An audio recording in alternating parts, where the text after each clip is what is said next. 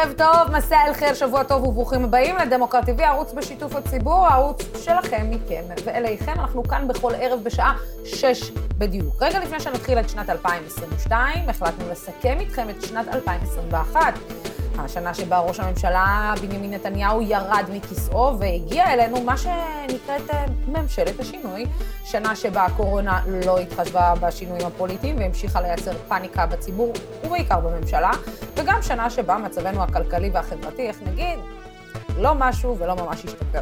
רגע לפני שנתחיל, אני רוצה להזכיר לכם את בחירת משפיעי השנה שלנו. הלינק מופיע בתגובה הנעוצה בפייסבוק, שאתם מוזמנים להצביע לאנשי השנה בתחומים פוליטיקה, חברה וצעירים. אה, בשבוע הבא אנחנו נערוך כאן תוכנית מיוחדת סביב הזוכים. ועד אז, הערב אנחנו עם מיטב הפרשנים בנושאים השונים. אייל ארד, מוטי גלעד וטל שניידר יפתחו איתנו, ערב טוב כבר לכם. לאחר מכן אנחנו נדבר עם גיא רולניק מדה-מרקר, ולסיום אנחנו נדבר על הקורונה עם פרופסור איתמר גרוטו, וגם אה, מוטי גלעד, שיישאר איתנו כדי לדבר על שקיפות בקורונה ועד כמה היא חשובה, ועד כמה כנראה לא הפנימו את זה בממשלה הנוכחית, ובטח לא הקודמת.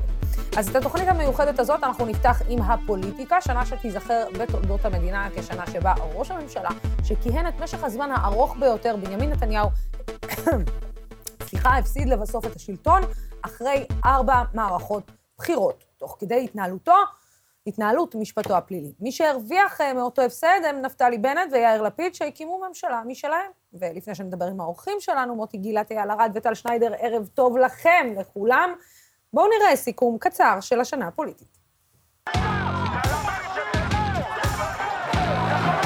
יותר משישה וחצי מיליון בעלי ובעלות זכות הצבעה יכולים להגיע אליהן ולהטיל פתק בעבור המפלגה שהם רוצים שתהיה בכנסת הבאה. הבאנו את הליכוד להיות המפלגה הגדולה בישראל בפער גדול מאוד. לנתניהו אין 61 מנדטים ולגוש השינוי יש 61 מנדטים. מה שהיה הוא לא מה שיהיה. אנחנו מדווחים על אזעקות גם אה, בחולון, גם אה, בתל אביב, גם בשפלה וגם מעבר. 11 יום, יותר מ-4,000 רקטות שוגרו על ישראל, 12 הרוגים, עשרות פצועים ואין ספור רגעים בלתי נתפסים. סבב לחימה הזה בעזה הוחלט לקרוא לו אה, שומר החומות. גל טרור הוא מה שנתניהו זקוק לו כדי ליצור מראית עין של מצב חירום קיצוני שמחייב להקים ממשלה לאומית בראשותו.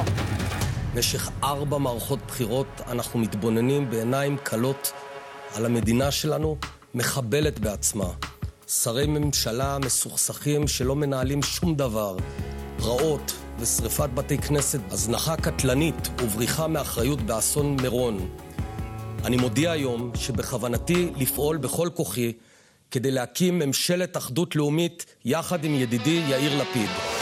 רבותיי, בלי מחיאות כפיים בבקשה.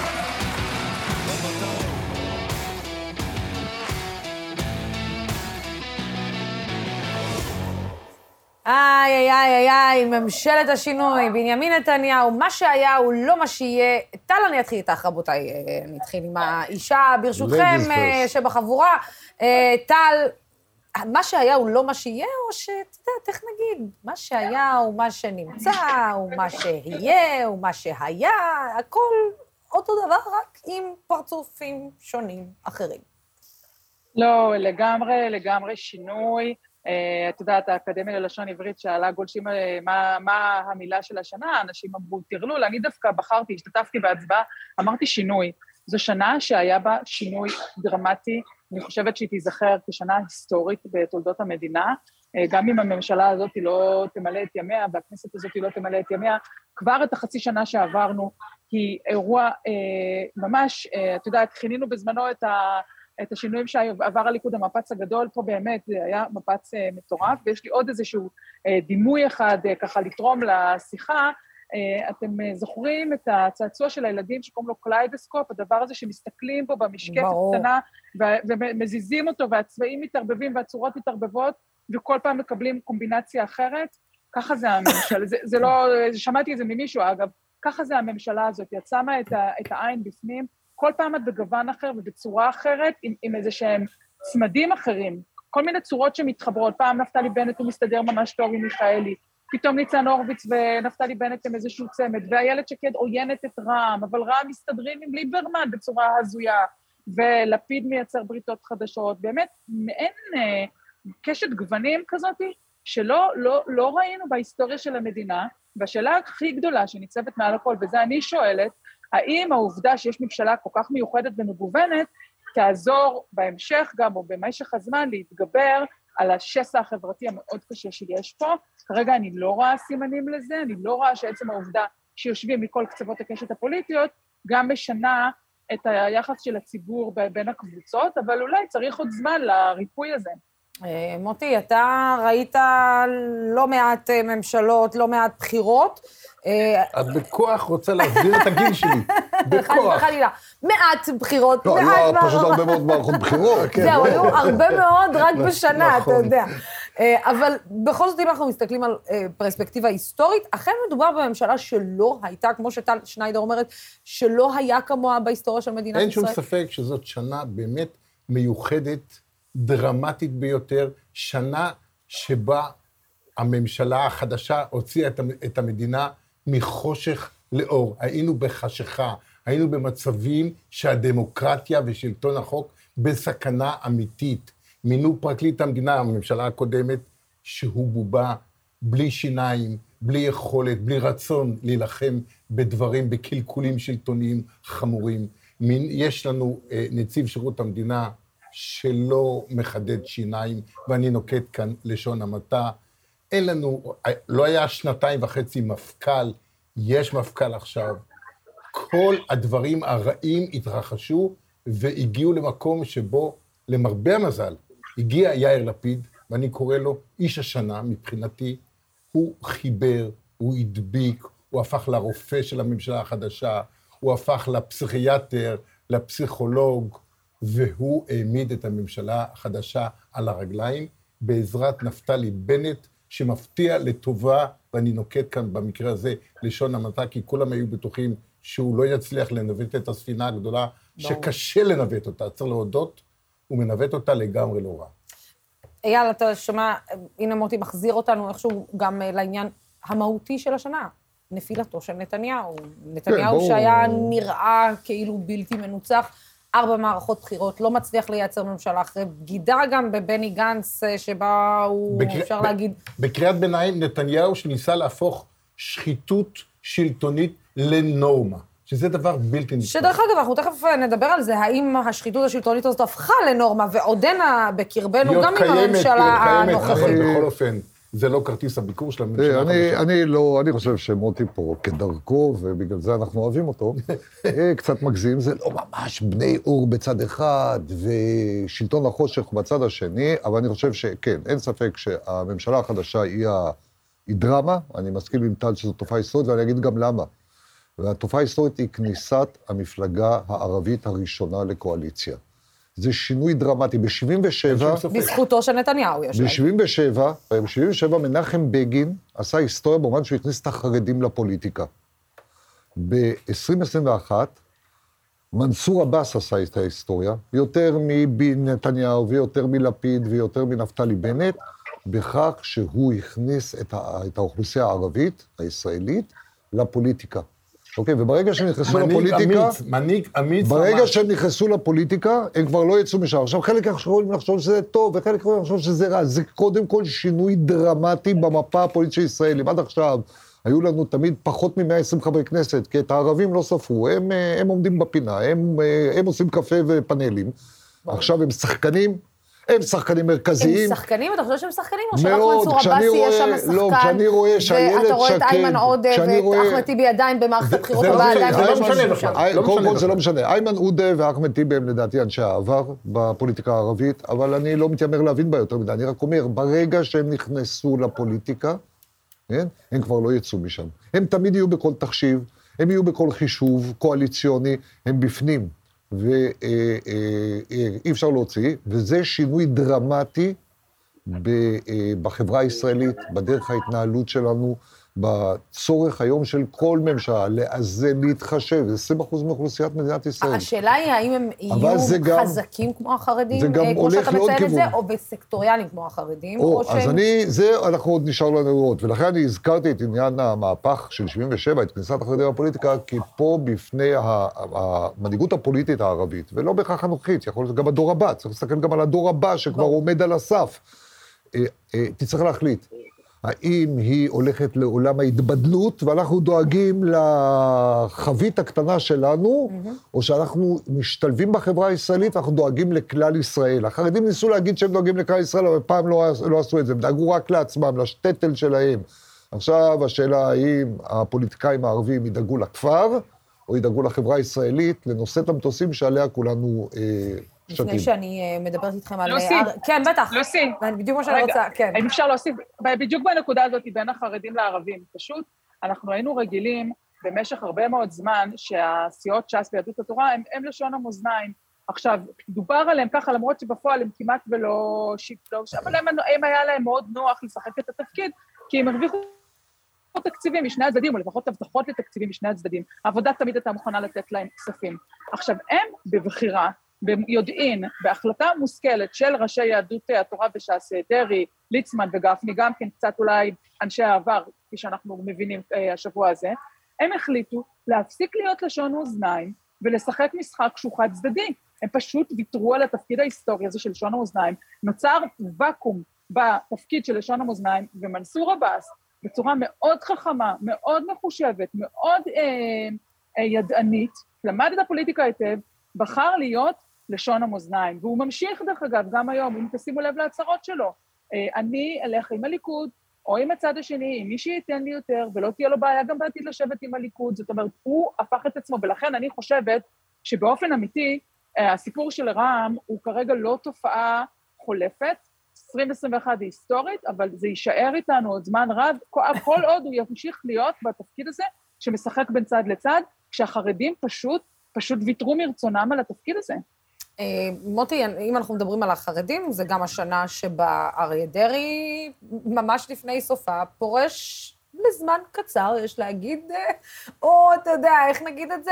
אה, אני, אני מעריך... סוגר דיל. אני מעריך בכל אופן שהוא סיים את הקריירה הפוליטית. אתה חושב שהוא סיים באמת את כן, הקריירה כן. הפוליטית? גם אחרי שמרטו, שהיועץ המשפטי לממשלה מעל בתפקידו, אני מדגיש, מעל בתפקידו, ומרט את הנוצות האמיתיות מהתיק של אריה דרעי, גם אחרי הסיפור הזה, עם מה שנשאר, הוא לא יוכל לחזור לממשלה, תוגש עתירה לבית המשפט העליון.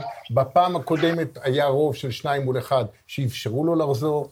עכשיו, בפעם השנייה, כשיש לו עבר פלילי, עם שרשרת פרשיות והחלטות שיפוטיות והחלטות מבקרת המדינה ודברים אחרים, אני לא רואה... ואני רוצה להזכיר לך, עוד לא ראינו את מסקנות ועדת החקירה של המירון. ועוד מחכה לפרשת אה, אסון כן, הר מירון. אני לא רואה אותו חוזר לפוליטיקה. הוא ינסה להפוך לשרג הנצר של מפלגת העבודה, שרג הנצר משנות ה-50 וה-60, שישב בחוץ וניהל את המפלגה.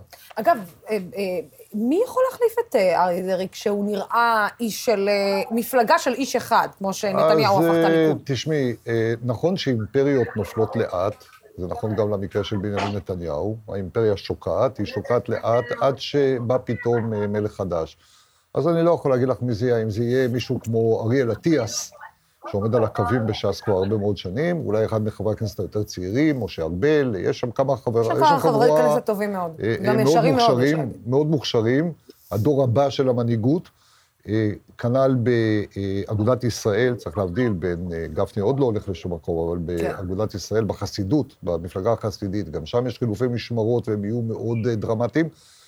אה, וגם גם בליכוד אנחנו נראה פה, לדעתי, באיזשהו פרק זמן שקשה להעריך האם הוא חודשיים או שנתיים, חילופי משמרות, משום שהאימפריה הזאת שוקעת, ומה שאנחנו רואים בימים האחרונים בתוך סיעת הליכוד הוא רק עדות לשקיעת האימפריה, להיחלשות ההדרגתית של נתניהו, ומתחילים לבצבץ כוחות חדשים, שהם ייקחו את אה, שרביט המנהיגות יגיע, עכשיו. יגיע רגע שיגאל גואטה לא יהיה יחיד בדורו.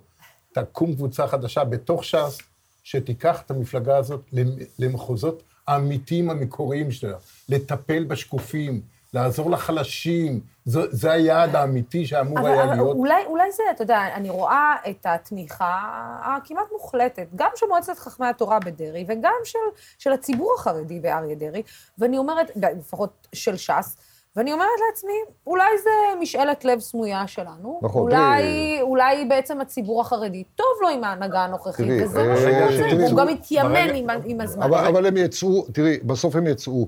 הביולוגיה מנצחת בסוף. בסוף הם יצאו. וכשהיה בן גוריון, אז כולם אמרו, ילך בן גוריון, ייגמר כל העסק. הלך בן גוריון, העסק לא נגמר, אחר כך היה בגין, אמרו, "גיא, ילך בגין, ייגמר כל ה... לא הם יצאו. ללמוד, אני מזכירה הם יצאו לכם מעולם שש"ס- הבערות. ואני מזכירה לכם שש"ס התנהלה. לא זה מעט ייקח עוד שנים שנים, בלי אריה כן, זה ייקח. עוד שנים, אבל נגיע לרגע אחר. טל, מה רצית להגיד? אני מזכירה לכם שש"ס התנהלה לא מעט שנים בלי אריה דרעי, הוא היה אה, תחת קלון, היה אריאל אטיאס, היה אלי ישי, המפלגה שרדה, ואפילו בתקופת אלי ישי התפרחה לכמות המנדטים יותר מאשר היום. אני מזכירה לכם גם שאחרי מותו של הרב עובדיה יוסף, המפלגה לא קרסה, זאת אומרת, בלי אריה דרעי, תאמינו לי שש"ס תחיה, היא לא הולכת לשום מקום, תבוא הנהגה אה, חדשה, אני לא יודעת אה, אם זה יקרה בזמן הקרוב. דווקא יותר מעניין מה שקורה באגודה, כי שם כבר, בגלל ההודעה של ליצמן, בהחלט התחילו לדבר על זהות המנהיג הבא של גור. צריך להגיד, זה רק גור, זה לא כל יהדות התורה, ומדברים על בבצ'יק, היועץ שלו, שאולי אה, ייכנס שמה, אה, אולי על מנחם גשט, זה השמות שאני שומעת, היום אני בכנסת פה פשוט, זה השמות שאני שומעת אה, מאנשים שמבינים בגור, מה הולך להיות בחסידות גור. זה שליצמן הודיע על הפרישה שלו שלוש שנים מראש כביכול, אם הכנסת הזאת תישאר עד הסוף, הוא הודיע על זה מלא זמן מראש, הוא בעצם כבר כאילו סגר את הקריירה שלו, כי עכשיו אף אחד לא מצפה לכלום, ותתחיל התחלופה, תתחיל להתקדם, אני חושבת. אגב, לאלי ישי יש משפט נהדר על אריה דרעי, ואני חוזר עליו כמה פעמים כבר. הוא אומר כך, כשאריה דרעי חוזר הביתה והדלת פתוחה, גם אז הוא נכנס דרך החלון. תראו, אה, אני אגיד לך- אני אגיד לכם, חברים, אה, יש פתגם שאומר שבפוליטיקה קשה מאוד לנבא בעיקר את העתיד. אז אנחנו לא באמת יודעים מה יהיה, אבל אנחנו רואים תהליך, זאת אומרת, לאן חילופי המשמרות האלה, ודאי במפלגות האופוזיציה היום, אה, החרדים, ואני חושב שגם הליכוד, לאן זה יוביל אותנו למפלגות יותר טובות או פחות טובות, כל אחד מנקודת ראותו. אבל התהליך הזה מתרחש, זה דור שלם של הנהגה שפורש, שהולך הביתה בני 70, אה, באזור הבני 70, 60, 70, ויבואו במקום אנשים שהם באזור ה- בין 40 ל-60, והם יצטרכו אה, לקבוע לאן הם ילכו, לאיזה כיוון הם ילכו. אבל זה הולך להיות מאוד מאוד מעניין. האמת שאני מסכימה איתך שהכנסת הפכה להיות הרבה יותר צעירה ממה שהיה היה פעם, והעדות לכך זה בעצם העובדה שיש חברות כנסת צעירות שנכנסות אה, אה, להיריון, ו... אה, בעצם לא יכולות לצאת לחופשת לידה, ולמה? זה משהו שהתברר לי ממש אה, לאחרונה. בגלל שכל הזמן היו חברות כנסת מאוד מבוגרות, אז כבר לא היה צורך כאילו להעביר איזשהו חוק שקשור מבוגרות לחופשת... אה, ובלי משקל אלקטורלי אמיתי. לא, לא, אני לא מסכים, שלגולדה מאיר לא היה משקל גולדה מאיר, אלקטורלי, אבל או- לארבלי או אלמוזינו אפילו- לא היה משקל, נכון, אבל לימור. לבנת היה משקל... גם לאורה נמיר לא היה משקל. לא, אבל. לימור לבנת, בוא, זה לא המפלגה היחידה שהייתה קיימת, אוקיי. אה, מפא"י, היו עוד מפלגות, לימור לבנת, אה, ציפי לבני, היו להם בהחלט משקל אלקטורלי משמעותי. והן לא היו, והן היו יותר מבוגרות, נכנסו כבר עם נכון. ילדים ועם הכל, נכון, וזה עד אבל כמה זה... הכנסת הופכת להיות מזכיר לכם, אגב, צעירה. כשבנימין נתניהו נבחר זה- לראשונה לא לראשות רק הממשלה, הגיל, ופתאום לא בבלפור. התחילו להסתובב ילדים קטנים שקופצים כן. על הספות של נשיא ארצות הברית. אז אה, כן, אנחנו הופכים, חוזרים כן. להיות חברה עם פוליטיקה מאוד צעירה. אה, אגב, עוד שינוי שאנחנו צריכים לשים אליו לב, מזה הרבה מאוד שנים שאנשים מרכזיים במפלגות השמאל, יש עתיד, אה, מרצ, עבודה, מקבלים תפקידים ביצועיים. ובעצם זה, מפלגות שהיו פעם מפלגות אה, שלטוניות, וכל האנשים שהיו מיומנים במלאכת השלטון נעלמו, נכון? ועכשיו אנחנו צריכים לראות האם הדור הזה, הדור של מרב מיכאלי ושל ניצן הורוביץ ושל יאיר לפיד, בוא אני אעזור לך, פחות עסקנים, יותר בעלי מקצוע, ממש ככה. אה, זה remains to be seen, כמו שאומרים, שוב בוא, פעם. טל, רצית אה, להגיב צריך לראות, אה, אבל יש להם פה. הזדמנות, יש פה הזדמנות להגיד גדולה לשמאל להוכיח זה שהוא לא כן רק יכול לנהל. רגע, רגע, אייל. כן, רציתי. להגיד שהכנסת הזו, וגם אה, קודמותיה שהתחלפו במהרה, זה לא רק הגיל, אלא בעיקר טרנד שראינו שהתחיל באמת מהכנסת ה-21, שנכנסו הרבה מאוד נשים. זאת אומרת, בכנסות האלו שהיו חודש, חודשיים, 21, 22, 23, 24, אנחנו כבר עברנו, אנחנו נמצאים ב-33 חברות כנסת, היינו כבר ב-36 אה, בכנסת ה-23, זאת אומרת, הרחבנו את כמות הנשים בכנסת, ואז כתוצאה מזה גם יש לך אה, מטווח גילאים, ואת רואה פה הרבה הורים צעירים, לא רק הנשים יולדות פה, יש פה המון אבות צעירים שנולדו להם. צעירים, אבות צעירים, אה, אבות, אה, את יודעת, מקהילה להט"בית, כבר הכל נראה לגמרי אחרת ממה שזה נראה לפני כן. אבל הרבה, אבל לוסי, הרבה מאוד נשים, ממשלה גם, שיש בה תשע שרות, חסר תקדים, לא היה אף פעם בהיסטוריה של המדינה, רק חבל שהממשלה הזאת היא כל כך גדולה, אז אם הייתי הייתה קצת יותר מצומקת, אז יש אנשים, גם היה איזה שיעור באחוזים מרשים, כשהממשלה הזאת מתנפחת ללא הרף,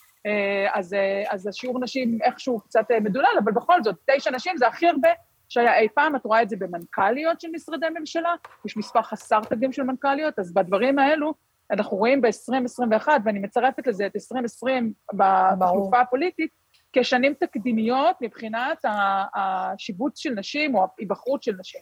בואו, אני רוצה רגע לקחת את האיש שדיבר עליו מוטי גילת בתחילת הדברים, וזה יאיר לפיד, האיש שבעצם רקח את כל הסיפור הזה שקוראים לו ממשלת השינוי, ובכל זאת, יאיר לפיד עשה את אחד המהלכים הפוליטיים האולי הכי משמעותיים בחייו. באמת הכי דרמטיים. לק... הכי דרמטיים, גם בחייו, גם... נפרד מהאגו ב... שלו. בדיוק, גם מהאגו, גם מה... מהקריירה, בקריירה הפוליטית שלו.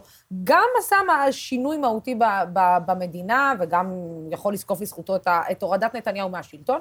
ובכל זאת, יש משהו עדיין ביאיר לפיד, שלא מצליח לעבור את אחוז החסימה שלו, שזה 8, 18, 19 מנדטים. נכון, אנשים לא מצליחים לתת לו את הקארט בלאנש הזה של כן, אתה ראוי להתמודד, ולקבל את המעל ל-20 מנדטים שיכול לקחת לא אותך לראש ממשלה. אני לא בטוח אם לקראת הבחירות הבאות הוא לא ינגוס בכל אופן באנשים שתומכים בגנץ, בחלק מהם, מנדט, שניים, שלושה, ויפרוץ מעבר ל-20 מנדטים. אני לא בטוח. יכול להיות שהוא ינגוס במפלגת עבודה. אם הוא ייתפס כמפלגת מרכז שמשחטת באמת ובתמים וביושר את כל האנשים המזיעים במרכז, יש להניח שהוא יצליח להתקדם ל-22-23 מנדטים.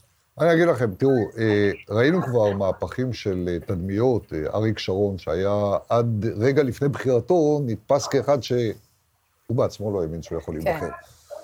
אם אני כבר אספר סודות מה, מה, מהחדר, או סודות מהקבר. היאיר לפיד, נכון להיום, לא מצליח לייצר את האהבה שנדרשת כדי להפוך להיות ממנהיג של מפלגה למנהיג לאומי. לא צריך לייצר את הפופולריות הטלוויזיונית שלו שהייתה לו, כן, ולתרגם אותה בסוף, לפוליטית, בסוף, אזרחית. תראו, בסוף הצבעה היא הליך מאוד רגשי. אוקיי? ואנחנו, לפני שאנחנו מצביעים, שאנחנו צריכים לחבב אותו, אוקיי? אולי לא לאהוב אותו, אבל לחבב, לגלות כלפיו איזשהו יחס חם. אייל, יש בו משהו שנשאר עדיין אליטיסטי. אליטיסטי. אני לא יודע אם זה אליטיסטי, אני חושב שפשוט, ופה אולי אני אפתיע אתכם, יש אנשים שיש להם בייגלה מעל הראש, ויש אנשים שאין להם בייגלה, את ההילה הזאת, כן? והוא איבד, את ההילה שהייתה לו כמגיש טלוויזיה, הוא איבד אותה בפוליטיקה. הוא איבד אותה בפוליטיקה.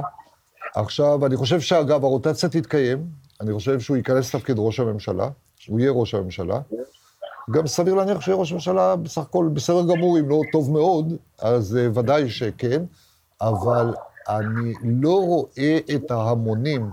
נוהרים okay? אוקיי? להצביע ליאיר לפיד. נוהרים אליו, ולכן אני חושב שהוא, עד שהוא לא יפרוץ את הקידומת 2, mm-hmm. כן? זה יישאר ככה. אבל יכול להיות שאנחנו צריכים לתרגל לסוג כזה של מנהיגים. זאת אומרת, אני מסתכל מסביב, אני לא... תראה, אנחנו בסוף עם... אה, זהו, כן, אנחנו בסוף עם ראש ממשלה עם שישה מנדטים, אז אתה יודע, לפרוץ עשרים. בניגוד למה שמוטי אמר, אה, אה, כמה הממשלה הזאת מנהלת היטב, אנחנו רואים את החולשה שנובעת מכך, למשל בהחלטות על הקורונה, בחוסר היכולת לאכוף מדיניות על שרים. אני תכף, אני תכף אכנס... בסכסוכים הפנימיים. אני תכף אכנס בדיוק לסכסוכים הפנימיים, ואיך נפתלי בנט... ולכן ראש, ראש, ראש ממשלה עם שישה מנדטים, יש, יש לו חולשה. זה לא שהוא לא רוצה לעשות טוב, זה לא שהוא לא אה, מנסה לעשות טוב, אה, אבל יש, יש שם חולשה הוא כבר פוליטית. שישה חודשים בתפקיד, השמש זורחת, הים אותו כן, ים. כן, אני לא... המדינה לא מתנהלת עם בעיות, עם אני בעיות, אגיד לך, אבל גם, מתנהלת. גם אם נתניהו היה נשאר ראש ממשלה, כנראה השמש הייתה זורחת, אה, ובמזרח. למרות, ש... למרות שיש אנשים יש, שאומרים כן. שהשמש לא זורחת אה, כן, עדיין. טל, אה, יאיר לפיד, איך את רואה אותו השנה? כן, שוב, הייתה פה המלצה קודם לא לנבא את העתיד, ואחר אוקיי. כך נאמר שכנראה כן תהיה רוטציה. אז אני אמשיך עם הקו הזה, ואני אומרת, אם אכן תהיה רוטציה, זה אמור, ו- ויאיר לפיד אמור להגיע כראש ממשלה עד 2025, יכול להיות שבזמן הזה בליכוד כבר התחרות של יאיר לפיד לא תהיה מול נתניהו, אלא היא תהיה מול אה, ניר ברקת, ישראל כץ, לא יודעת מי שיהיה שם. זה המון המון זמן להסתכל קדימה, אבל בכל זאת, כשהוא מתחרה מול נתניהו, הוא לא מצליח לפרוץ את ה-17-18, אבל כשהוא יגיע למצב שהוא מתחרה אולי מול אנשים פחות כריזמטיים, בוא נגיד את האמת, כי ברגע שנתניהו ילך, הסיטואציה בליכוד תהיה שונה. אנחנו לא יודעים אם הליכוד ימשיך להשיג 29 מנדטים אה, כשנתניהו לא עומד בראשו. אז, אז, אז על פי, טל, על פי- אה, על פי הסקרים. שהתפרסמו אני בערוצי רק רוצה להגיד הטלוויזיה, עוד גם כן... על פי אני הסקרים שהתפרסמו כן- בערוצי הטלוויזיה. בניגוד אני להערכה שאכן נתניהו הליכוד יתפרק וייעלם, נכון, ויקרו לו כל מיני דברים נכון. רעים, אז מתפרסמים סקרים אה, שעושים אותם כלי התקשורת, לא פוליטיקאים, ומסתבר. שניר ברקת למשל, שומר על. כוחו של הליכוד כמו שהוא היום, 29 מנדטים, כך שה... אז אני רוצה עוד להגיד שה- אני אומר, בואו בוא נהיה קצת צנועים ביכולת שלנו לחזות מה יהיה. אתה חזית עכשיו, מה? אני הערכתי, אבל נתתי disclaimer מראש.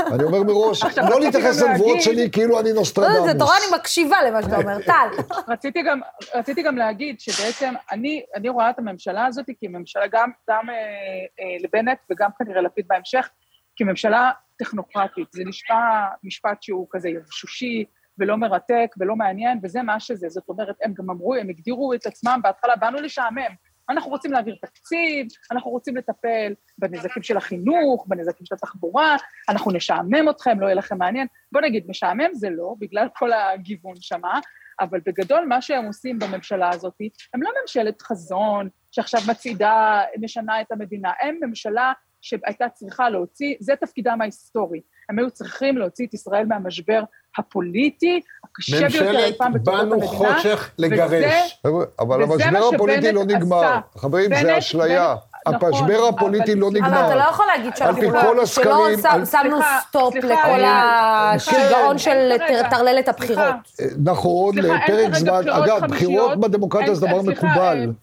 לא ארבע פעמים אבל- בשנה. תן לה לסיים משפט, כן, כן. בדיוק, סליחה. רק רציתי להגיד שכן נגמר המשבר הפוליטי, כיוון שאין כרגע מערכת בחירות, וככתבים פוליטיים שכל דקה היינו עם היד על השעון, מתי המערכת הבאה ומתי אנחנו ניגשים לבחירות, אנחנו עכשיו במנוחה. אין דרך אחרת להגדיר את זה. זאת אומרת, יכול להיות שיהיו בחירות אה, לפני אה, סוף הקדנציה של הכנסת הזאת, כן, אני לא עד כדי כך הולכת אה, להגיד, אבל לפחות קיבלנו מרחב נשימה, וכן בנט הוציא את המדינה מהמשבר הפוליטי, כי הוא כן העביר תקציב, ולכן הוא ראש ממשלה טכנוקרטי, והשרים שלהם טכנוקרטים, אין שם הרבה איזשהו חזון או מעוף, יש החלטה מוסכמת לטפל בכלכלה, וזה מה שהם עושים. טל, לא עושים שום רק- דבר מעבר. אני רק אגיד שאת חזית בכל פעם מחדש את תאריך הבחירות הבא במשך ארבע מערכות בחירות, זה ייאמר לזכותך. אני רוצה כן, ממש ממש בקצרה בבקשה, כי אנחנו חייבים אה, כבר לעבור לנושא, ל- למרואיין הבא שלנו, אבל במילה, בני גנץ. את יודעת מה? קשה לנתח אותו, גם כרגע. גם כרגע. איש, איש מסתורי במידה מסוימת, איש מעופף, זו התחושה לפעמים, מנותק מהמציאות. מצד שני, הקהל אוהב אותו, חלק גדול מהקהל אוהב אותו בכל אופן. יש לו את מה שאין ליאיר, את הבייגלה הזה, יש לבני גנץ. אני חושב שככל שיאיר לפיד, אגב, הולך שמאלה, בחיבור עם העבודה, עם מרץ וזה, בני גנץ דווקא הולך יותר ימינה, כן? מין ימין מתון, ולמעשה, כשאנחנו רואים בסקרים שגדעון סער למשל עובר את אחוז החסימה, ונפתלי בנט מפרפר, ודווקא בני גנץ הוא האיש שיכול לקחת את קולות הימין, מה שנקרא הממלכתי, הימין הרך, הימין המתון, ולהפוך לתופעת קבע בפוליטיקה הישראלית. האם זה מביא אותו לראשות הממשלה? אז אני מזכיר מה נבואות, ופול- את היחס בין נבואות ופוליטיקה, אבל לדעתי הוא. עשה קאמבק מרשים, קאמבק מרשים מהבור שהוא נפל אליו אחרי שהוא חבר לנתניהו, ואיבד בעצם את רוב המצביעים שלו, עשה קאמבק מרשים. בשעתו. כן, עשה קאמבק מרשים, כן, יאמר לעצמו. והוא יאמר לזכותו. מתבלט, אגב, על פי כל הסקרים שאני ראיתי, אה, הוא השר הפופולרי ביותר בממשלה. זה נכון. זה, זה גם אני רציתי, טל? אה, אני חושבת שהוא ינסה לייצר אה, ברית אה, עם החרדים, ובכך אולי למצב את עצמו כמועמד אפשרי לראש ממשלה. הוא כל הזמן אומר שהוא מועמד לראש ממשלה, ולכו תדעו מה יקרה באמת רגע, בערבות אריה דרעי? מי שיחליף את אריה דרעי. בערבות של מי שיחליף את לא. אריה דרעי. אני חושבת שהשינוי ההנהגה בחברה החרדית מסייע לבני גנץ, כי אתם שומעים גם היום, כל הזמן, מי שקורא את העיתונות החרדית, הרבה אהדה כלפיו וסוג של uh, תמיכה, ומבחינתם, זאת אומרת, הם, הם, הם, אחרי שנגמור פה את החילופי שלטון החרדיים, הם ילקו uh, את עצמם על הסיפור הזה של השנים האלו, מה הלך פה בדיוק, כי החרד, הצעירים יותר, יעקב אשר ואורי מקלב וכולי, הם פחות uh, מכורים לביביזם, לנתניואיזם כן, הזה, נכון. לנהנתנות הזאתי, אז יהיה פה איזשהו שינוי, וגנץ זה ה... זה, זה, זה, זה, בוא נקרא, זה הפינה שלהם, זה החיבה שלהם, הוא מבחינתו ירכב על זה אולי במסרים אה, כמתאים לראש ממשלה, זה מה שיהיה מעניין, כי לפיד לא יצליח לצאת לעולם מהפוזיציה של האנטי-חרדיות, אז שמה, שמה זה יהיה בעצם. אה, חברים, מפה לפה עברנו יותר מחצי שעה ביחד אה, כרגע, ואפילו לא דיברנו על נפתלי בנט, אבל אתם רמזתם פה ושם ש... אתה יודע, ככה זה... על ראש הממשלה לא דיברנו. כשנהנים הזמן עובר מהר. כן, כשנהנים הזמן עובר מהר. מוטי, אתה נשאר אה, איתנו, אייל ארד. טל שניידר, תודה רבה. רבה. תודה, ביי. לך אנחנו נדבר על נפתלי בנט בטח בהמשך. Uh, עכשיו אנחנו נעבור לדבר קצת על כלכלה, שחיתות וחברה, ואיתנו נמצא האיש שליווה אותנו uh, uh, ואותכם uh, למשך uh, כל השנה, גיא רולניק, עורך מייסד של דה מרקר. לפני שנדבר, בואו נראה את סיכום השנה החברתית בישראל. תיקח נשימה כדי להתעצבן. בבקשה. לאט, לאט, לאט, לאט, תקבלו, זה הבית שלי. אתם יכולים להיות הילדים שלה! הפסדתי הכל, הפסדתי את הבית, הפסדתי את החיים שלי.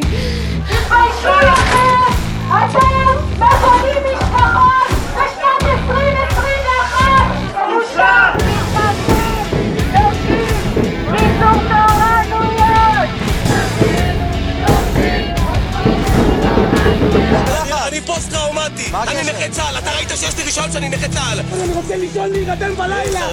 אני נלחמתי בשבילכם!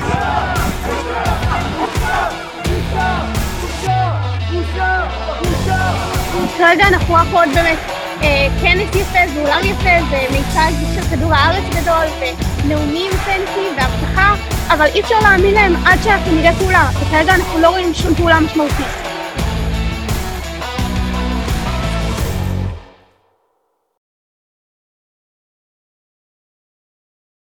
אז לפני שניגע במה שקרה בישראל, אנחנו נדבר על השינויים המאוד גדולים בעולם, חברות הטכנולוגיה שמשתלטות על וול סטריט. נכון, אה, גיא אה, רולניק? לפני שאני אעצבן אותך עם כל הסיפור של הטייקונים, ושהם עדיין פה, ושאף אחד לא ממש, אתה יודע, נותן אה, רגולציה, בואו בוא ננשום קצת אוויר של חו"ל, קצת אמריקה, כן. כן, אז uh, אני חושב שדיברתי, דיברנו על זה uh, בתוכנית פה לפני כמה חודשים, ובעצם זה לא, uh, uh, לא השתנה. האירוע הדרמטי ביותר והמשפיע ביותר על הכלכלה בישראל ב-2021, ובאופן די מדהים כמעט לא מדובר בו בעיתונות הישראלית, למרות שהוא נמצא שם ברקע כל הזמן, זה העליות והגאות האדירה בוול סטריט בכלל, ובמדד הטכנולוגיה בפרט בנסדק. מדד הנסדק כמעט והכפיל את עצמו, אוקיי? הכפיל את עצמו בשנתיים האחרונות, וזה אחרי כמעט עשור של עליות בנסדק. לדבר הזה יש השפעות דרמטיות על הכלכלה הישראלית. אנחנו רואים בשנה, שנתיים האחרונות גאות בהייטק הישראלי, מה שלא היה בהיקפים ובעוצמה, שלא הייתה פה מאז שנוסד ההייטק הישראלי. המספרים, כן? אנחנו מדברים פה כבר, זה הפך להיות אה, מובן מאליו, על היוניקורנים, על חברות, שהן חברות פרטיות שמגייסות אה, הון לפי שווי של אה, מיליארד אה, דולר אה, ומעלה, אז צמחו בישראל בשנתיים, שלוש האחרונות, משהו כמעט 50 יוניקורנים. וואו, זה זה מספרים מטורף. עצומים, אה, זה מספרים עצומים גם ברמה העולמית, ובוודאי בשביל מדינה קטנה כמו, אה, אה, כמו אה, ישראל. עכשיו, מה שדוחף קדימה, אנחנו כמובן בהיותנו ישראלים, אנחנו אוהבים להסביר שהיוניקורנים זה רק בגלל שאנחנו ישראלים, גאונים, 8200, הייטק, צבא, ישראל, הגאונות היהודית וכל הדברים האלה, זה הכל טוב ויפה. אבל האמת היא שבלי מה שקורה בנסדק בשנתיים האחרונות זה לא היה קורה. עכשיו צריך להבין ממה נובעת הגאות בבורסה האמריקאית. זה נובע ממדיניות של מדיניות כלכלית מכוונת בארצות הברית, שנמשכת כבר הרבה שנים, אבל ביתר שאת מאז הקורונה, וזו החלטה של הממשל האמריקאי יחד עם הבנק המרכזי האמריקאי, כרגע זה ביידן וג'רום פאוול, ג'רום פאוול זה נגיד הבנק המרכזי האמריקאי, שביידן החליט להאריך לו את הכהונה, פשוט להזריק עוד ועוד כסף לשוק ההון האמריקאי. למה מזריקים כסף? כי פוחדים פחד מוות ממה שיקרה אם יפסיקו להדפיס כסף. עכשיו צריך להבין, זה עובר לנו כאילו מעל הראש.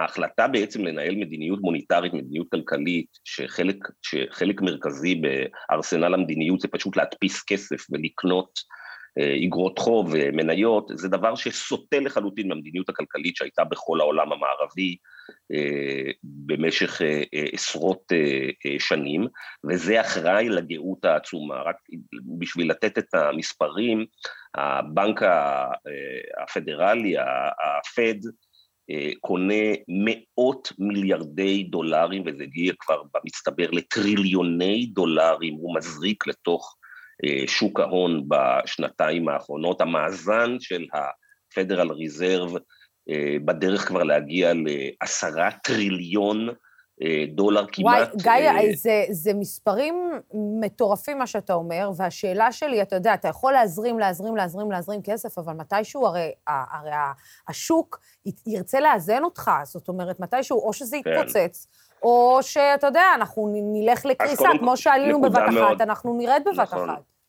אז באמת, אז קודם כל, אם היית אומרת לכלכלנים לפני שנתיים-שלוש, שהפדרל ריזרב ידפיס כסף בכמויות כאלה מטורפות ויקנה מניות ונגיע למאזן של הפד של כמעט עשרה טריליון דולר, אז התשובה הייתה כמובן שזה ייגמר במשבר פיננסי גדול ספצ... וכמובן באינפלציה.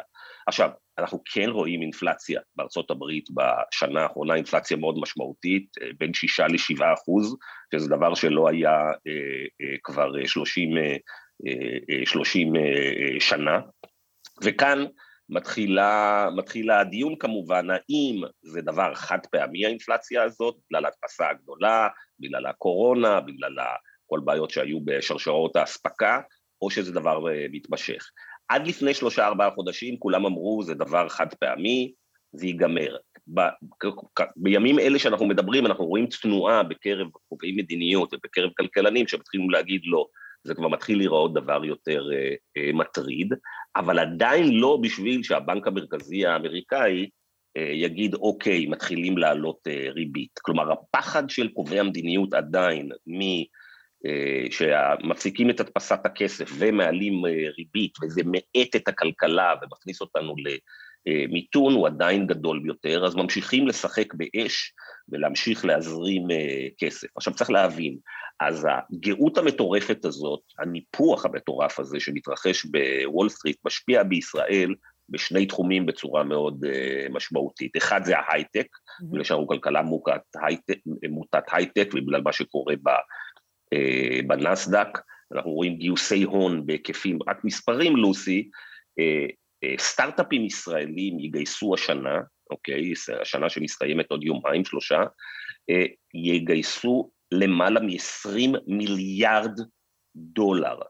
עכשיו, בשביל השוואה, לפני 20 שנה, שהייתה את בועת האינטרנט הכי גדולה והכי כן. היסטורית, ואז היה את הגיוסים הכי גדולים, השיא שהגענו אליו אז היה שלושה מיליארד דולר. וואו. כלומר, השנה הגאות הזאת גדולה פי שבעה ממה שהיה בגאות הגדולה לפני. רוני, תנסה רגע להסביר לי איך זה בעצם ישפיע גם על התעשייה הישראלית. זאת אומרת, אתה יודע, אני מסתכלת על מקצועות, אה, איך נקרא לזה? מקצועות הביניים, מעמד הביניים. אתה יודע, שלא כן. כולם אה, הולכים יוצאי 8200, לא כולם יוניקורנים, לא כולם יש להם את המוח לפתח עכשיו איזשהו משהו ולצאת איתו באקזיט.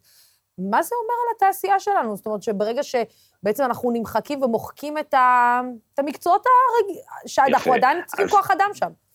שאלה נהדרת, ופה לפי דעתי מתחיל אה, דיון, אה, התחיל השנה והתגבר ביתר שאת, וזה מה בעצם עושה הגאות בהייטק הישראלי לשאר הכלכלה.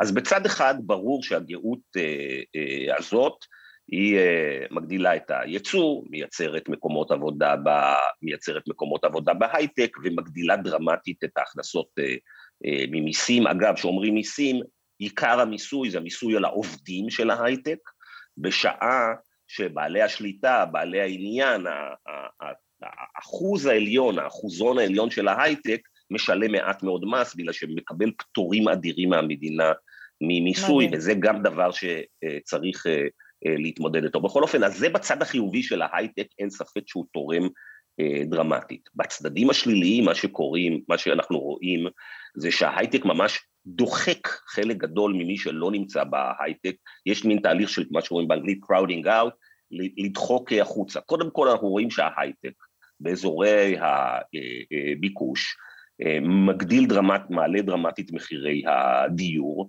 ופוגע בכל כמובן מי שלא, ההכנסה שלו לא גדלה אה, דרמטית בצורה אה, משמעותית, ויש חשש שאנחנו נתחיל לראות את הדבר הזה בהרבה מאוד מקומות, אנחנו נתחיל לראות, קודם כל יוקר המחיה בישראל הולך וגדל, ובעצם היחידים שיכולים להתמודד עם יוקר המחיה הזה, זה אותם אלה שכבות שבאמת השכר שלהם גדל, גדל בצורה משמעותית, וזה אנשי ההייטק.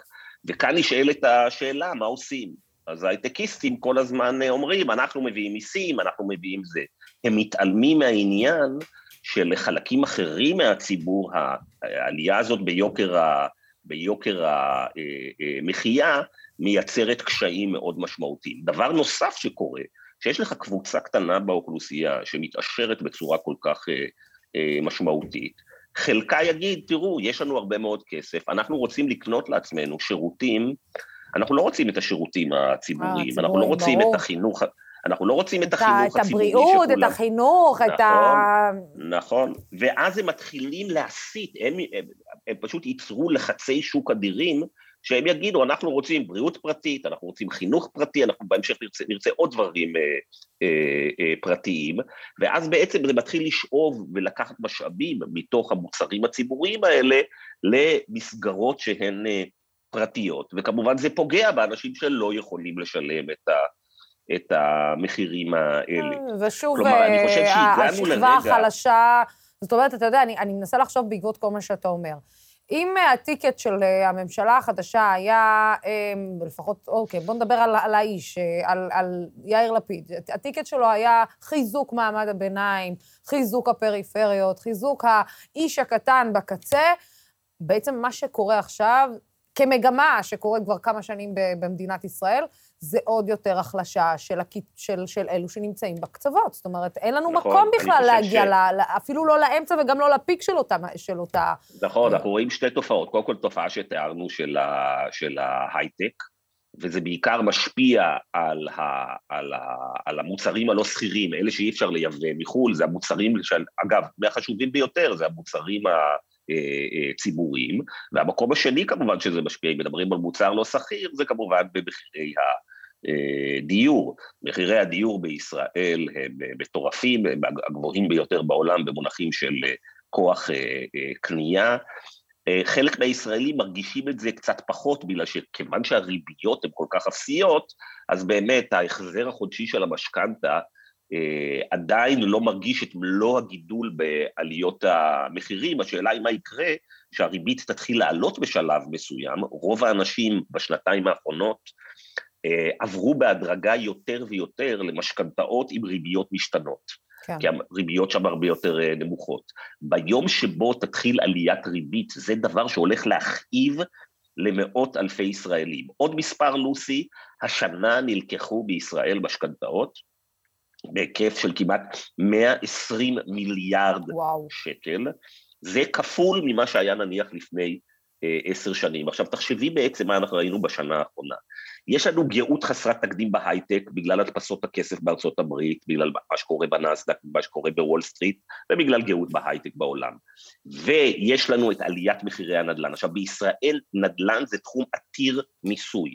שני הדברים האלה יחדיו יוצרו בשנה האחרונה, בעיקר בחצי שנה האחרונה, זינוק חסר תקדים בשיעורו בגביית המיסים של הממשלה. עכשיו זה דבר טוב, אבל זה היה דבר טוב באמת אם הממשלה הייתה משתמשת בזה כדי לעשות רפורמות מבניות אמיתיות, שכמו שאמרת, עוזרות למעמד הביניים, והדבר הזה לא, אה, לא עושים.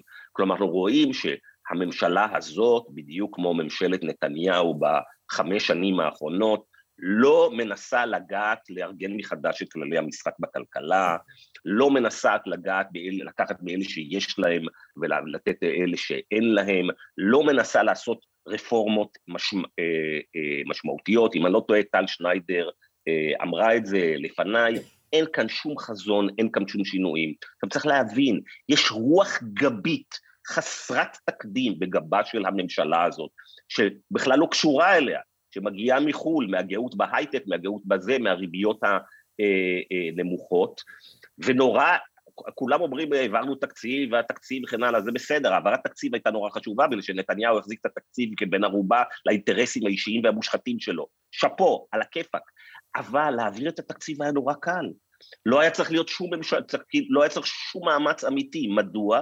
בגלל שיש גידול דרמטי שלא קשור בכלל לתפקוד של הממשלה הזאת, בהכנסות ממיסים, ולא השתמשנו בדבר הזה כדי לבצע רפורמות משמעותיות. וביום שפח השמן הזה ייגמר בוול סטריט ובעליית מחירי הדיור, רק אז יבוא המבחן האמיתי של, ה, של הממשלה הזאת, האם היא תוכל לעמוד בזה? אין לי מושג, בהרכב הקואליציה שלה וכן הלאה. האתגרים הגדולים עוד הם לפנינו, כרגע אנחנו נהנים מאותה רוח גבית. אז רוליק, אני כן רוצה לקראת סיום לדבר, תגיד לי אתה, אתה רוצה לדבר על משפט נתניהו, אתה אני רוצה... חושב שלקראת סיום צריך לדבר על, על, על שני דברים שאני, שקשורים אחד בשני, וזה הנושא של השחיתות ושל משפט זאת אומרת, אתה הולך לקשור את יוסי כהן יחד עם... נכון, נכון, נכון. אני הולך לקשור את יוסי כהן, א', בגלל האירועים שקורים עכשיו, וכמובן התחקיר של רביב דרוקר החלק שלו השני ישודר במקור, החלק השני שלו ישודר מחר, חלק אחד ישודר בשבוע שעבר, ובעצם אני רוצה להזכיר לך שכאן באולפן שלך במשך שנתיים, לוסי, את, המרואיינים שלך, הצופים שלך, ואני, אנחנו זימרנו כל הזמן את הזמירות על זה שצריך להדיח את הממשלה הזאת בגלל, ה, בגלל השחיתות, ואני חזרתי ואמרתי כאן שאני חושב שביום שבו תתחלף הממשלה הזו, אנחנו נראה שגם המחנה של אנטי ביבי בעצם אין לו בעיה אמיתית עם השחיתות, אלא הוא פשוט רוצה את השחיתות שלו ולא את השחיתות של נתניהו. ואני חושב שהדבר הזה, אנחנו כבר חצי שנה לתוך הממשלה הזאת, והדבר הזה בולט ודוקר את העין יום יום, ואם את הזכרת את יוסי כהן, אז הנה, אז אני חושב שהיו בערך, לא יודע מה, בשבעה חודשים האחרונים או משהו כזה, לפחות שלוש פרשיות קשות שקשורות, גילויים שקשורים ביוסי כהן. אני לא יודע להגיד לך כמה מהם פליליים, אבל ברור שמדובר באיש ציבור שמשתמש בכוח שלו, במעמד שלו, כדי לקדם את ענייניו האישיים. אנחנו זוכרים את החשיפה של גידי וייץ, שהוא פשוט לקח 20 אלף דולר ממיליארדר אוסטרלי, דבר אסור בתכלית האיסור על אנשי ציבור, ובוודאי מישהו שהוא ראש המוסד. אנחנו רואים את התחקיר של רביב דרוקר, שמראה התנהלות שלומיאלית, מטורללת ומושחתת, צריך להגיד, של יוסי כהן, ממש מסכן את המוסד הזה, מסכן את עצמו, הכל בשביל לרדוף אחרי איזה בחורה, וה, וה, והדבר שהכי בולט בכל הפרשיות האלה, זה לא עצם הפרשיות האלה, הוא שאתה רואה שתיקה מוחלטת של 120 חברי כנסת, וזה לא משנה אם זה ימין ושמאל וזה, וזה המרכז, מול כל הגילויים האלה. המפלגות שלנו והכנסת שלנו אדישות לחלוטין לשחיתות.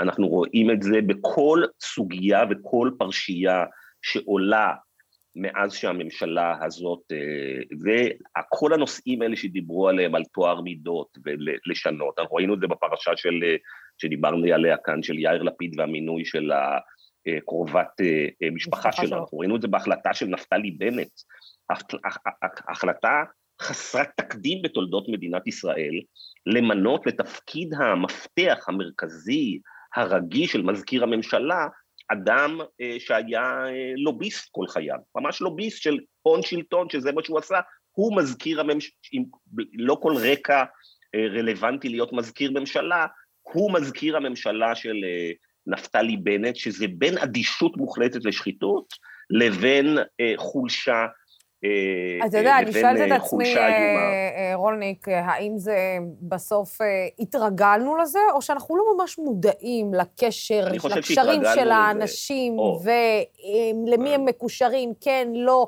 האם יודעים, כן, לא, ובמקרה זה דולף, ובמקרה זה יוצא החוצה. אני חושב ששני הדברים שאמרתם נכונים. יש, קודם כל, יש התרגלות ונורמליזציה של הרבה מהדברים האלה, וזה קשור, תכף נדבר על משפט נתניהו, ויש גם לפעמים הסתרה. מה שאנחנו באמת רואים בעניין הזה, כמו שאת יודעת, אני כבר חמש שנים קורא להדחתו של נתניהו, ואני מבקריו הבולטים, אבל דבר אחד צריך להגיד שהביביסטים צודקים, הוא שאנחנו רואים שהעיתונות, על דברים שביבי היה עושה, שהייתה משתוללת, כשזה מגיע לממשלת הממשלה הנוכחית, חלק גדול מהעיתונות, לא בדה-מרקר, אבל חלק גדול מהעיתונות היא, היא שוות נפש לאותם דברים, לאותם מינויים רקובים. הייתה פה טרללת מטורפת של, של נתניהו, ואנחנו רואים איזו אדישות מול גילויי שחיתות והיעדר תואר מודע בממשלת, בממשלת, בממשלת בנט, בנט לפיד. עכשיו, אחד המקומות הבולטים שבו אנחנו רואים את, הנורמלי, את ההתייחסות הנורמליזציה של השחיתות והאדישות מול השחיתות, זה בכיסוי של משפט נת, נתניהו. או, אני לא יכולה להמשיך, ש... הייתי, אני יודעת שהצופים שלנו מאוד רוצים לשמוע את מה שיש לך להגיד על משפט נתניהו, אבל אני חייבת להמשיך אה, אה, אה, הלאה בסיכום. אני בטוחה שאתה יודע, גם המשפט יימשך כל כך הרבה זמן, אה, ברוך השם, אז יהיה לנו עוד הרבה זמן לדבר על זה. ואתה בארץ סוף סוף, אדוני הנכבד, אנחנו מאוד אה, שמחים שאתה חוזר אה, סוף סוף אה, אה, למחוזותינו. אתה חוזר כן, לתקופה קצרה או שאתה חוזר לתקופה ארוכה? לוסי, אני אשמח להגיע לאולפן לוסי בחודשים הקרובים ולדבר אצלך כל שבוע על ההתפתחויות oh, במשפט נתניהו. אז אתה חוזר לתקופה, חושב, אתה חוזר לתקופה נכון, ארוכה, אני מבינה. כי אני חושב, נכון, כי אני חושב שהכיסוי שלו ב-99% מהעיתונות הוא די מחפיר, והציבור לא נחשף לדברים הבאמת חשובים יוני, בוא, איך אומרים, יוני, בוא, כאילו, יש לנו, יש, יש מולנו עוד לפחות איזה חמש-שש שנים של הפאן הזה, כאילו, הם ישלימו פער, פערים. אלא אם כן ינסו לעשות תרגיל בעסקת טיעון. ו-300 עדים, אנחנו רק בעד הרביעי, חמישי, שישי, רגע, שנייה, אנחנו רק בתחילת הדרך. רולניק, אנחנו מחכים לך שבוע הבא. שמור על עצמך בינתיים, אוהבים אותך, תודה רבה, ותמשיך להיות נודניק, כמו שאתה נודניק לכל הפוליטיקאים, כי אתה מעצבן אותם, כמו שצריך. תודה רבה. תודה רבה. הנושא האחרון שאנחנו נעסוק בו בהרחבה הוא הקורונה ובריאות. איתי באולפן כבר פרופ' איתמר גרוטו, האיש שהתפטר מתפקידו כמשנה למנכ"ל משרד הבריאות רגע לפני שהשנה החלה. מי שנשאר איתנו באולפן הוא העיתונאי מוטי גילת. רגע לפני שנדבר, בואו נראה סיכום קצר של שנת הקורונה מספר 2. החלטנו על צעד סגר מלא.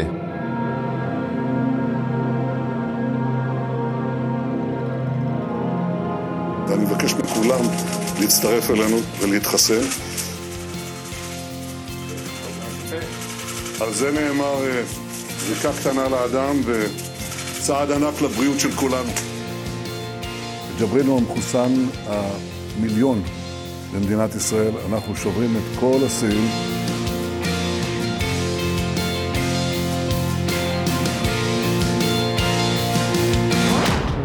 זן הדלתא כרגע אה, מתפשט באופן אה, מואץ ברחבי העולם. הוא מדביק גם אנשים מחוסנים.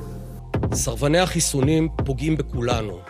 סרבן חיסון לא יוכל להיכנס לקולנוע, לתיאטרון, לבית הכנסת. אם כולם יתחסנו, כולם יוכלו לקיים את שגרת חייהם. ממשלה שהחליטה להכיל מתים במקום להציל חיים. They don't want any competition. They want to monopolize all political discussion to stay in power. האומיקרון כבר בארץ, והוא מתפשט מהר. הגל החמישי החל. אה, איתמר גרוטו ומוטי גילת, ערב אה, טוב, מוטי, ערב טוב שוב אה, לך. אה, איתמר, אנחנו נתחיל איתך. אתה לא מרגיש שאנחנו נמצאים באיזשהו לופ מתמשך, שגם אנחנו לא לומדים ממנו, שזה הדבר הנורא. אני חושב ש... קודם כל, אני מסכים שאנחנו באיזשהו רכבת הרים הזאת, שעוד לא נגמרה, הנסיעה לא נגמרה, אבל אם נתחיל ונסתכל על הדברים החיוביים, אולי על האופטימיים, לפני שנה בדיוק היינו ב-4,000 מאומתים, היום יש לנו בערך 2,000, וכמובן היה לנו שני גלים גדולים אה, בדרך, כולל גל של הדלתא, והחיסונים בעצם שחיסלו את הגל הראשון, ואחרי זה עזרו לנו להתמודד עם הדלתא. עם הדלתא. אז בסך הכל התמונה, יש לנו גם הרבה יותר ידע ומידע על המחלה. יחד עם זאת, אני באמת חושב שיש כמה נקודות, למשל, שבהם בעצם חוזרים על, על טעויות העבר. אני חושב שאחד הדברים שאני לומד, ואני למדתי לאורך השנים בכל מיני מגפות, זה גם דברים שאפשר אה, קצת לטפל, אה, לטפל בהם, ודברים ש, שלא, שלא מטפלים בהם, כנושא, למשל, כניסת ה... ניסיון כל פעם הנואש הזה לעצור אה, וריאנטים מחו"ל. זה, זה מזכיר לי את המודה שהייתה בעשור הקודם של מדידת חום בכל מיני מקומות, ככלי בבקרה, כאילו שזה עוזר משהו, ואנחנו בסופו של דבר יודעים שזה זה לא. קצת, אני, אני, סליחה שאני והיו כאילו מגפות, אומרת... דרך אגב, שהממשלה החליטה לשים אה, מדידת חום בניגוד לעמדת המומחים במשרד הבריאות. אז עכשיו הריטואל זה לסגור את השמיים ולעשות הרבה מאוד בדיקות וכולי וכולי. אז אה, אני מקווה שזה, אני אומרת, שזה כאילו, קצת יעבור מן העולם האלה, הרי, אה. עוד פעם, זה לא שאני משווה, אבל, ש... אבל עדיין, גם בשפעת יש וריאנטים שנכנסים דרך השמיים כל שנה. זאת אומרת, הם לא נכנסים ממקום אחר. בהחלט, בהחלט. תראי, גם- יכול להיווצר גם וריאנט אה, ישראלי, אני מקווה שזה לא יקרה כן. לנו, אבל בעיקרון, גם רוב הסיכוי שהווריאנטים, בדרך כלל הם נוצרים במדינות שבהן יש תחלואה, שצפו, זאת אומרת, אוכלוסייה מאוד צפופה, ועל זה מתלבשת תחלואה, ולכן לא פלא שזה בא מדרום אפריקה, או כנראה שזה בא מאפריקה ולא, כן. והגיע לדרום אפריקה משם. אה, הודו היה לנו וריאנט הודי, שהגיע אחרי זה, וקראו לו וריאנט הבריטי, ובסוף לא. כנראה המקורות הם לא בישראל, אבל בהחלט, כל הזמן אנחנו רואים את, ה, את השינוי הזה של הנגיף, ואני חושב שייקח לו גם זמן להתייצב. זאת אומרת, אנחנו עדים בעצם פעם ראשונה אה, לאבולוציה של נגיף שמתפתחת מתחת לעיניים שלנו. יש לנו נגיפים ותיקים שמכירים אותם מאות בשנים, וגם הקורונה זה לא איזה נגיף חדש, אבל ה- הסוג הזה של הנגיף הזה שתוקף בני אדם בצורה כזאת. אז אנחנו באמת אה, אה, רואים את האבולוציה מתפתחת מתחת לעיניים, היא אבולוציה שונה, כי היא גם מתפתחת תחת לחץ של חיסון במקביל של האוכלוסייה, ולכן אה, באיזשהו מובן מסוים קצת קשה לחזות, אבל אני חושב שעם הזמן זה יתייצב לאיזשהו גל שנתי כזה, אני מקווה שלא שני גלים בשנה, אז אה, כן, לא- אה, אני מתפשר אני על גל אחד ש- קטן, זה משהו שכנראה מה לחיות איתו. שפרופסור גרוטו אומר, זה שאנחנו לא ממש, אה, כאילו, למד, נכון, יש לנו את החיסונים, יש עכשיו תרופה שנכנסת, נכון, אולי שדרגנו את עצמנו בצורה כזאת או אחרת, ואתה אומר, אבל אנחנו לא ממש למדנו להתנהל נכון, ולמדנו בשנתיים האלה לקח, מ- אם זה התנהלות במשרד החינוך, אם זה התנהלות מול לא מחוסנים. אני לא יכול לשאול את פרופסור גרוטו. קודם כל, יש כשל, ואם כן, היכן הכשל במלחמה בווריאנט, בווריאנטים החדשים?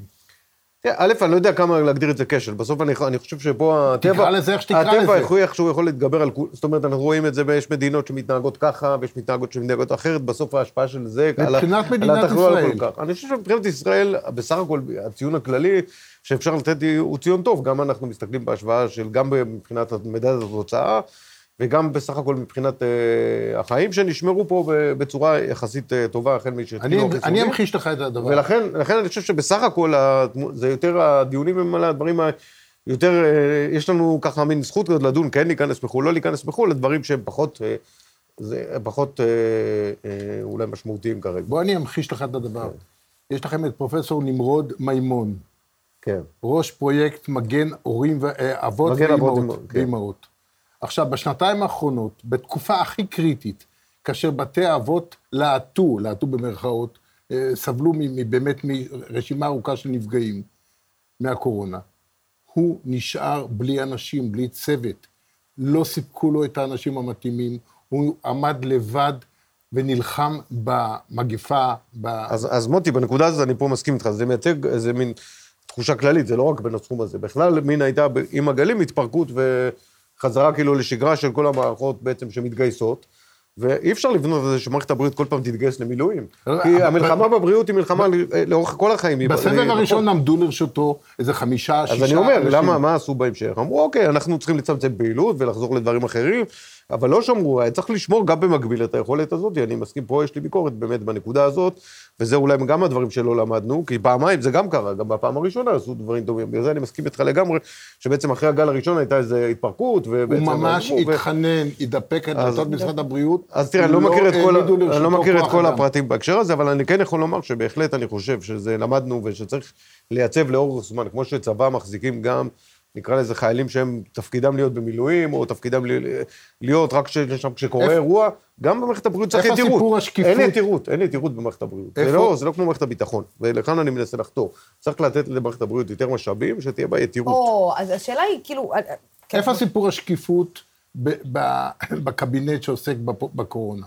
הבטיחו לנו את הפרוטוקולים, חופשי, חופשי אה, לדעת מה כל אחד אומר, הבטיחו אה, הרבה דברים. הממשלה הקודמת והממשלה הנוכחית. זה לא קורה. איפה משרד הבריאות, שדופק על השולחן, אומר, ככה זה לא יכול להימשך. טוב, שוב פעם, אני, אני קודם כל לא מייצג פה את משרד לא, הבריאות, רוב השנה. לא הייתי במשרד הבריאות, אה, אגב, מראשון ב- במרץ. ב- בתור סקרנות, למה אבל- בסוף התפטרת? אני פשוט אה, התפתחתי כי איכשהו אה, הגעתי למסקנה שמיציתי את עצמי בתפקיד, זה היה אחרי שלושה גלים. או שהיה איזה קראש? לא, לא, זה לא היה, אני, בתוכנית שלי הייתה גם לפרוש בכל מקרה, אבל אתה יודע, שנת הקורונה, הקורונה לא נתנה לי, ושמצאתי את נקודת הזמן המתאימה לעשות זאת, אני חושב ש...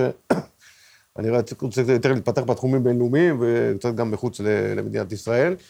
אז זאת, זאת נקודה שבעצם אה, גרמה לי לעזוב. עכשיו נחזור רגע לעניין השאלה של הפרוטוקולים. בסופו של דבר זה קצת יותר עניין של נראות, הרי הפרוטוקולים, הרי כל דבר שנאמר בקבינט, לפחות בתקופה שאני הייתי שם, אולי עכשיו יותר טוב, היה מיד יוצא החוצה ו- ומשודר אונליין. אז אני לא חושב שיש שם איזה שהם דברים שיש באמת מה להסתיר, אני חושב שנכון לחשוף את כולם. אני חושב שנכון לחשוף את כולם, לא נאמר שם שום דבר שהוא אה, כל כך... אה, בסדר, יש אבל להסתיר אותו, זה לא זה איזה?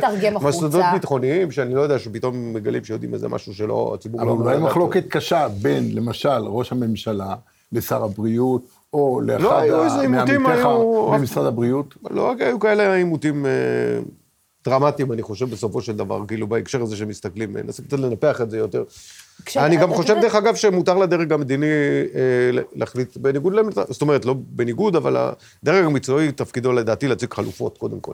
ולא דרך אחת, ומציגים חלופות, ואז לדרג המדיני יש אפשרות לבחור. בדרך אבל כלל... אתה יודע מה, מה, מה גילינו השנה? שבעצם הדרג אה, הפוליטי לפעמים קיבל החלטות יותר על סמך אה, איזשהו פופוליזם, אה, מאשר באמת לשמוע את הדרג המקצועי שבא ואומר, רגע, חברים, זה, אנחנו, אנחנו לא יכולים להמשיך להתנהל ככה. אני חושבת שהנראות הזאת בסוף כלפי הציבור, זה שהציבור מקבל מסקנה בסוף, שהוא אומר, רגע, שנייה, באמת דואגים לי? או שסליחה על הביטוי, הפוליטיקאים דואגים לתחת שלהם כי הם רואים את מערכת הבחירות הבאה. אה, תראי, יש פה גם וגם, אפשר להסתכל כאילו על שני הגלים, אה, שני מנות הבוסטר נקרא לזה. הבוסטר השלישי, אה, המנה השלישית, זאת אומרת, מנת הבוסטר הראשון כן. בעצם, או המנה השלישית, שגם היה שם גם לחצים פוליטיים, אבל גם באמת, בסופו של דבר השתכנעו גם הגורמים המקצועיים, ואני חושב ש... שם עוד הייתי שותף בתהליך קבלת ההחלטות, או לפחות הייתי חלק מהדיונים. ראיתי שהדברים האלה נעשו, זאת אומרת, החיסון השלישי בסופו של דבר הציל אותנו, פעמיים הוא מציל אותנו. פעם אחת בגל הדלתא, שהוא עשה אותו חצי בערך ממה שהיה יכול להיות, ושתיים, עכשיו גם. עכשיו אנחנו, עובדה שיש לנו את הבוסטר באחוזים גבוהים, אז אנחנו יודעים ששלוש מנות מגינות הרבה יותר טוב משניים. אז אה, גם בזה, זה- גם מפני זן האומיקרון, כן. מצבנו יותר טוב. אז זה פה, זה עניין כזה ש... לעומת זאת, ב, אני חושב שבמנה הרביעית, בבוסטר הרביעי, קצת היה יותר לחץ. בכלל, ההתמודדות עם האומיקרון קצת יותר ככה בא לידי ביטוי. נראה לי, בהתחלה לפחות לחץ מלמעלה, זהו, מאשר לחץ מלמטה, ההרגשה היא ש- שהיה שונה ממה שהיה בפעמים הקודמות, שהיינו די היחידים, אנשי המקצוע, ברמת הלחץ, נקרא לזה. לא זה גם, ההרגשה היא שבעצם האומיקרון הוא לא, בגלל שאנחנו מחוסנים פעם שלישית, הוא לא פוגע כמו שפגע הדלתא, או כמו זן הדלתא.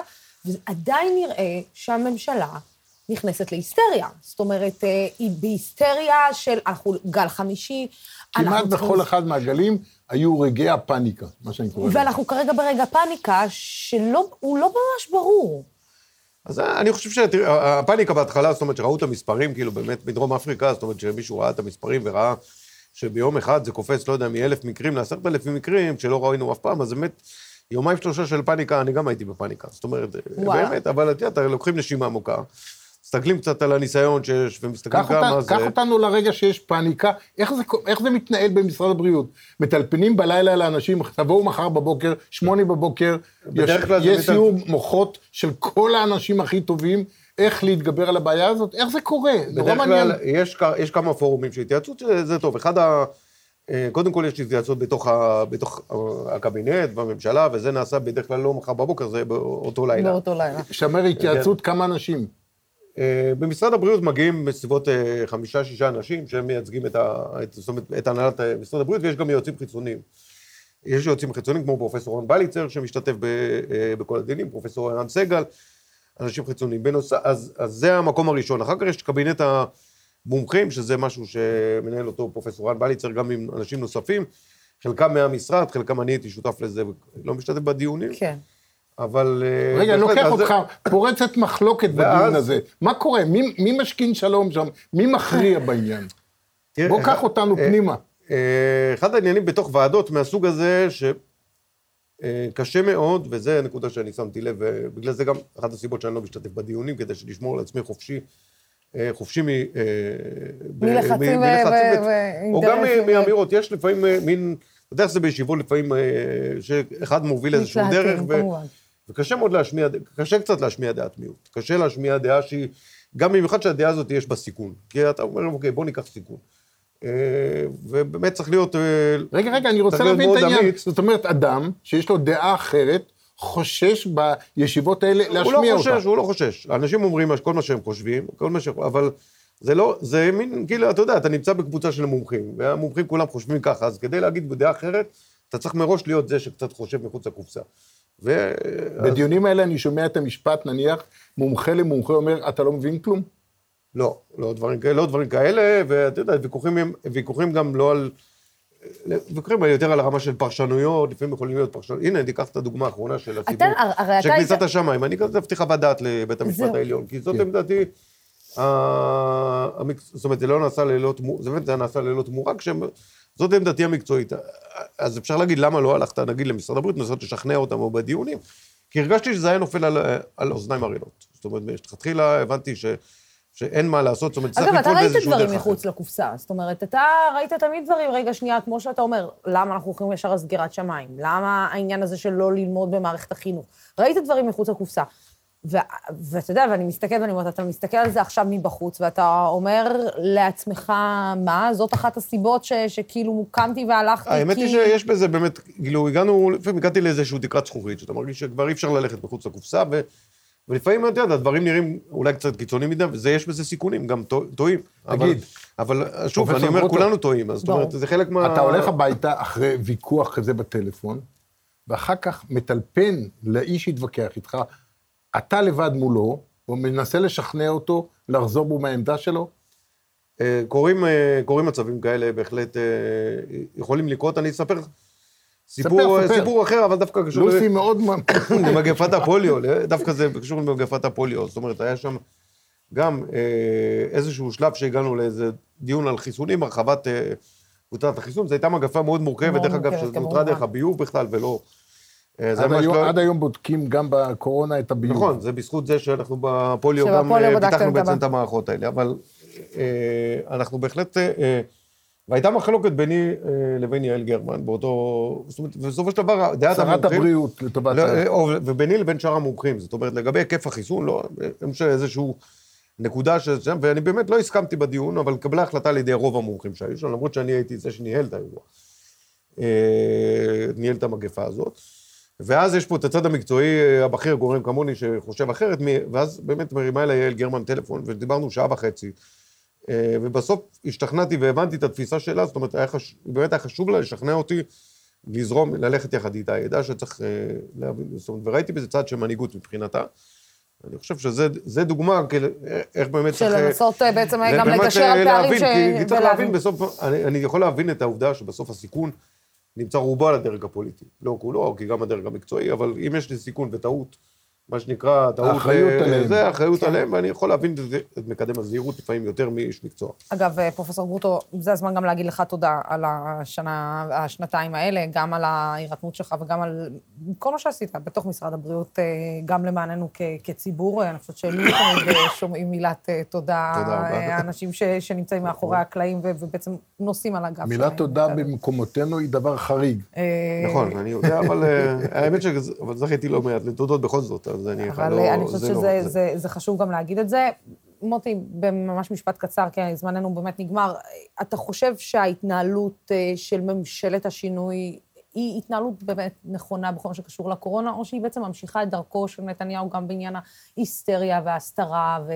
וסתם נטיית אני אומר פאניקה לך, אני מיותרת? אותך. אין לי את הכלים לשפוט אותה במקומות האלה. אני לא פרופסור גרוטו, שמכיר את זה טוב. רק שנייה.